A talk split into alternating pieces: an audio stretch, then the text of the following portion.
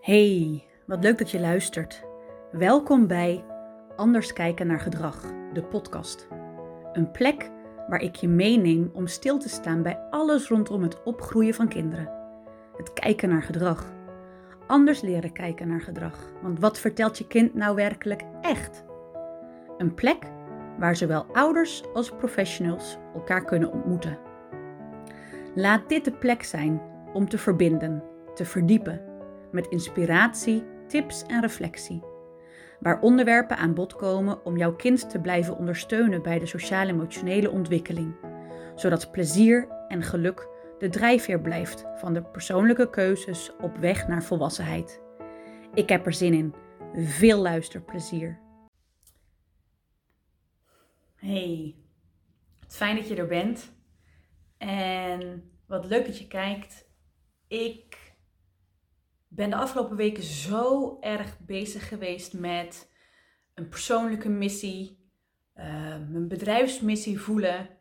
En dat heeft alles te maken met de huidige generatie kinderen ondersteunen en stimuleren in hun sociaal-emotionele ontwikkeling. En ik wil je heel graag daarbij meenemen in mijn visie waarom dat eigenlijk nu en meer dan ooit juist nu zo nodig is. En hoe het toch kan dat dat eigenlijk in de andere generaties misschien helemaal niet voorop stond. Als ik zo vaak nu om me heen hoor um, van mensen uit mijn generatie, dus misschien ouders die net inderdaad al kinderen hebben gekregen, leerkrachten, um, in ieder geval al de generatie voor de kinderen die er nu zijn. En ik hoor, oh, had ik dat maar geleerd op school? Of was dat maar iets wat ik vroeger al inderdaad wist en waar ik mee bekend was? Dan missen we toch echt een grote, een grote fundamentele waarde in de, in de opvoeding, in het opgroeien. En of je nou ouder bent of niet, ik, um, ik deel het met je. Neem het mee. Overdenk, want ik wil heel graag met je hierover in gesprek. Ik ben benieuwd namelijk hoe jij daarin in staat, hoe jij naar kijkt. Um, en misschien draag je een steentje bij, voel je precies hetzelfde. En ga je ook aan van de missie die ik heb en met mij zoveel, in welke noemer dan ook. Maar ik neem je graag mee. En ik neem je mee in generaties al hieraan voorafgaat. Generatie van mijn opa en oma. De generatie die de Tweede Wereldoorlog hebben meegemaakt. En die daar als kind opgroeide in de oorlog. En die eigenlijk opgegroeid zijn letterlijk vanuit overleven. En ook letterlijk vanuit schaarste. En ik denk dat dit overleven en die schaarste die zij hebben gevoeld, een essentieel fundament onbedoeld is geweest, wat door is gegeven in de generatie daarna.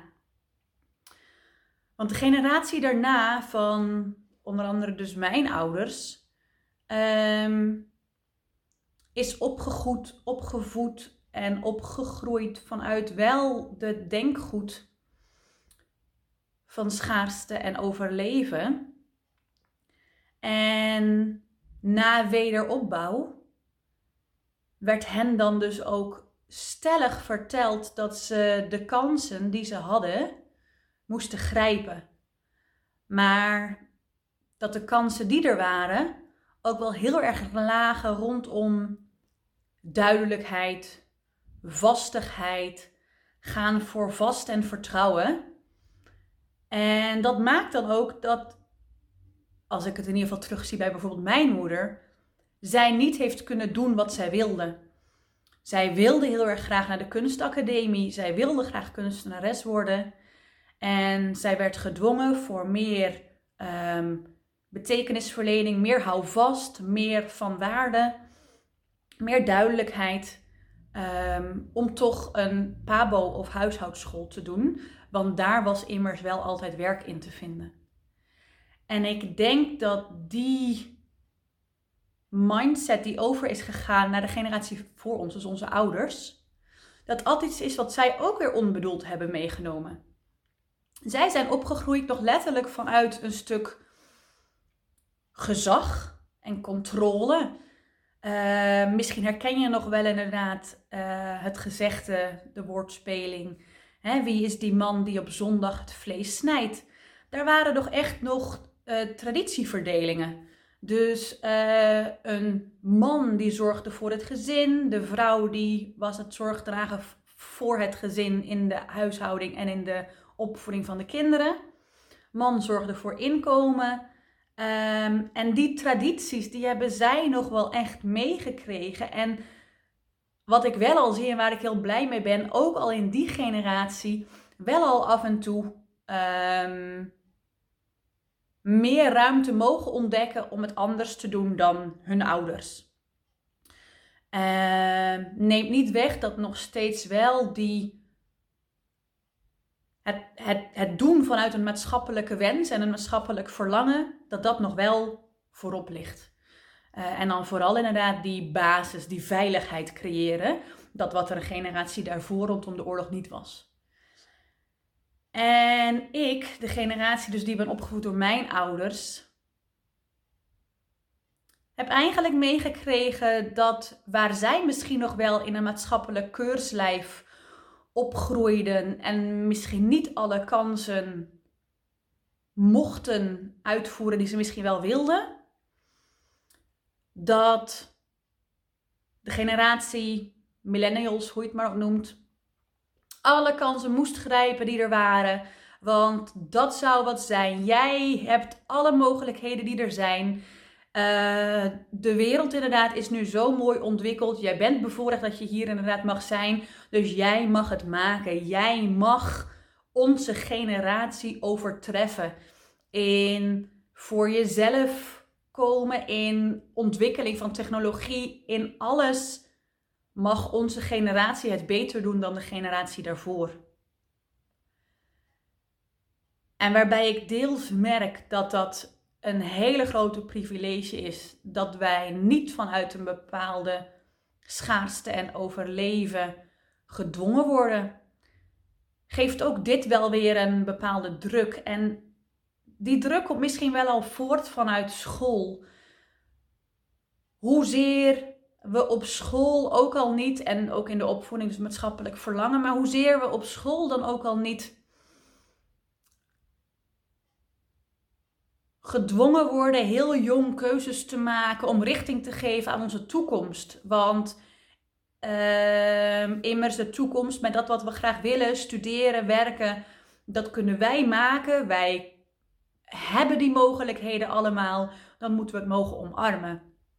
Wat wel betekent dat wij al heel vroeg uh, keuzes hebben moeten maken waarvan ik niet weet of de keuzes die gemaakt zijn toen misschien nog wel deels liggen op een maatschappelijke wens, toch overgenomen vanuit de generatie van mijn ouders. En in Nederland is het zo, bij mij kwam de tweede fase in opkomst. Dus wij moesten inderdaad profielen gaan kiezen op de middelbare school.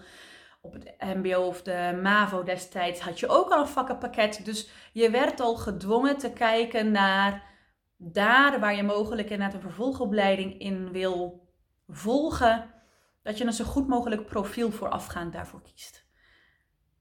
Met heel erg dus wel een cognitieve inslag.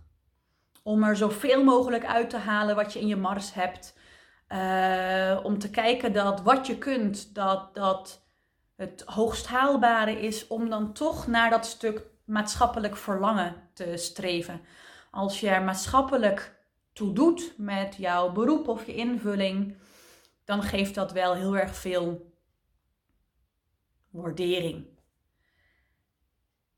En ik ben ook zo een lange tijd geweest. Ik, um, ik was niet, een, ik was niet een, een makkelijke leerling, maar ik vond leren leuk en dus haalde ik er alles uit. En ik had wel al heel snel door waar mijn interessegebied lag. Um, neemt niet weg dat ik wel een vlierenfluiter ben en wel heel erg veel interesses had. Maar dus ben ik al heel erg snel de echt exacte kant op gegaan. En na die exacte kant ook wel echt richting sport, beweging. En ik wist, en dat was voor mij een moeilijk besluit. En ik wist dat mijn ouders er oké mee waren. ook al heb ik een um, VWO-diploma, ik ben niet gaan studeren naar de universiteit. Ik voelde toen al dat dat niet was waar ik heel blij van werd. Uh, ik wilde doen, ik wilde ervaren en ik wilde niet leren. Um, en ik ben heel blij dat mijn ouders die keuze die ik heb gemaakt om niet naar de universiteit te gaan, maar naar een HBO-opleiding, dat dat oké is. En ik weet dat dat niet altijd nog oké is geweest in mijn generatie.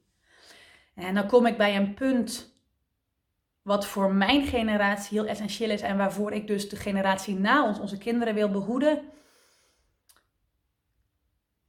Ik merk dat ik als voorbeeld en zoveel met mij um, een trauma, een burn-out, een ziekte, iets heftigs, anders groots wat je hebt meegekregen, dat wij dat nodig hebben gehad om die om de realisatie te krijgen, hé, hey, waar, waar handel ik nog naar een maatschappelijk verlangen, naar toch die overtreffende trap, naar het waarmaken van de idealen, naar waardering vanuit een maatschappelijke um, brede voorziening wat er is.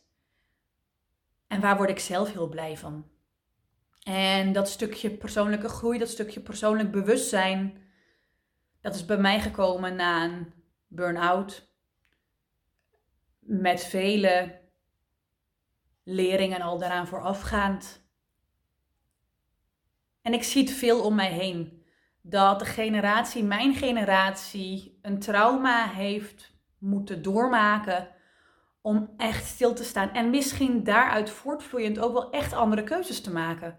Om te durven een keuze te maken vanuit een eigen verlangen. Om te durven te kijken, hé, hey, ik breek met die goed verdiende baan en ik ga voor iets anders. En ehm, ik word daar gelukkig van. En ik hoef niet die twee auto's op de oprit, een groot huis, uh, andere externe waardering te hebben om me goed te voelen ik kan met minder en ik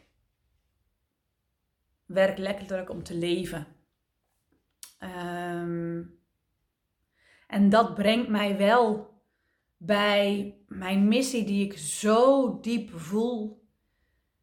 En met mij vele anderen, dat ik denk, laten wij de generatie van onze kinderen, als ik naar mijn kind kijk, als ik naar de kinderen kijk die ik bij liefsteling mag ontvangen, Laten wij voor die generatie toch zo zorg dragen dat zij niet een trauma, heftigheid, burn-out nodig hebben om weer terug te keren naar dat gevoel. Maar laten wij onze kinderen daar al mee laten opgroeien. Laten we ze opgroeien met de mogelijkheden die er zijn. En dat dat meer is dan jouw schoolse papiertje. Dat jij een keuze mag maken wat bij jou past, ondanks misschien jouw leerniveau. Dat er meer is dan ehm, alleen werken. Dat je dankbaar mag zijn voor wat er wel al om je heen is. En die dankbaarheid die, die draagt bij aan jouw geluk. Dat, dat die maatschappelijke wens, dat verlangen, die druk. Dat jij de, de touwtjes in handen hebt van jouw leven. Dat jij mag kiezen welke keuzes jij wil maken. En dat je ten alle tijden daardoor, omdat jij de regie hebt en niet de wens van ouders of de maatschappij om je heen, dat jij ten alle tijden bij jouw gevoel blijft.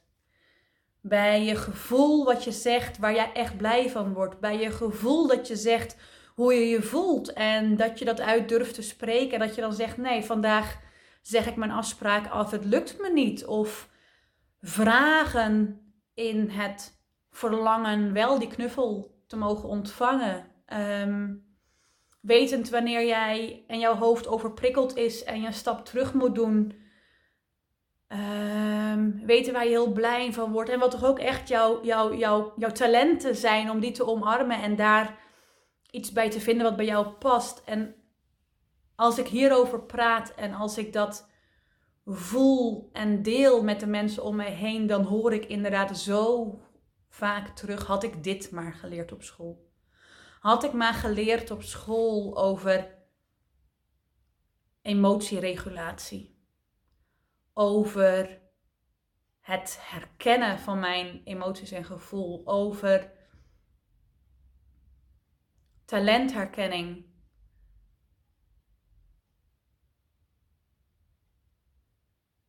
Over samenwerking en, en falen en groei.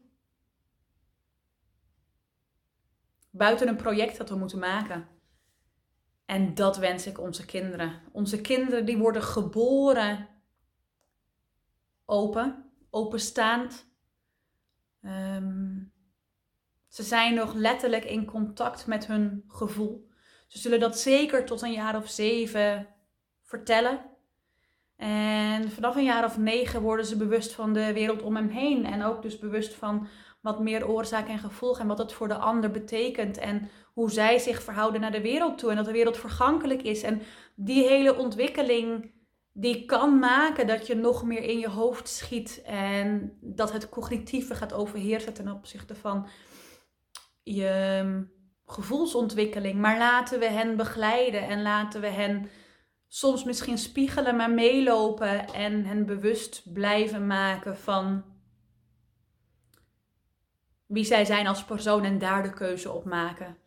Uh, daar een keuze in maken voor henzelf. Opdat zij niet later weer zo'n trauma of iets nodig hebben.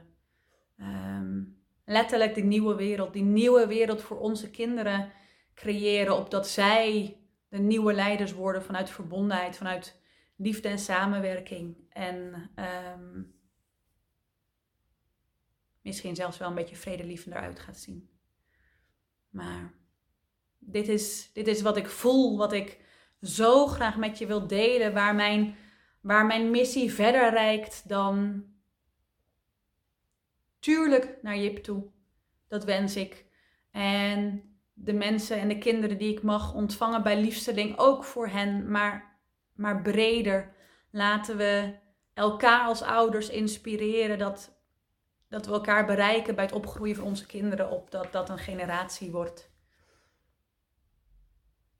die leeft vanuit gevoel, die keuzes durft te maken vanuit gevoel, die verbonden blijft met hun gevoel. Dat is het woord waar ik mee wil afsluiten. Dit was mijn mijn missie. Ik voel het, ik ben warm. Ik kan nog heel veel zeggen, maar dat ga ik herhalen. Ik doe het niet. Dit is wat ik nu met je wil delen. En ehm, deel het met mensen om je heen die het mogen horen, die misschien hetzelfde denken of voor het misschien wel eens een spiegel is om te kijken, hey, herken je jezelf erin misschien wel niet vanuit confrontatie? Um, en ga met me in gesprek hierover. Ik ben benieuwd hoe jij hierover denkt, wat jouw ideeën hierover zijn. Want ik vind het fijn om hierover te, in gesprek te gaan met mensen.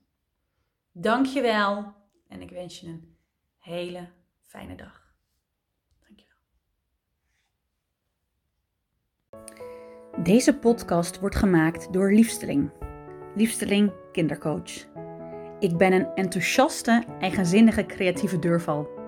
Graag kom ik met je in gesprek over dat wat jij beleeft jouw ervaringen en strubbelingen. Je kunt op Instagram met me in contact komen door me een berichtje te sturen. Mocht je de podcast van waarde vinden, dan zou ik het super leuk vinden als je een korte review achterlaat of mij tagt in jouw story. Zo weet ik wie er luistert en waar jullie van aangaan. Tot de volgende keer en een liefste groet, een dikke knuffel voor jouw liefsteling.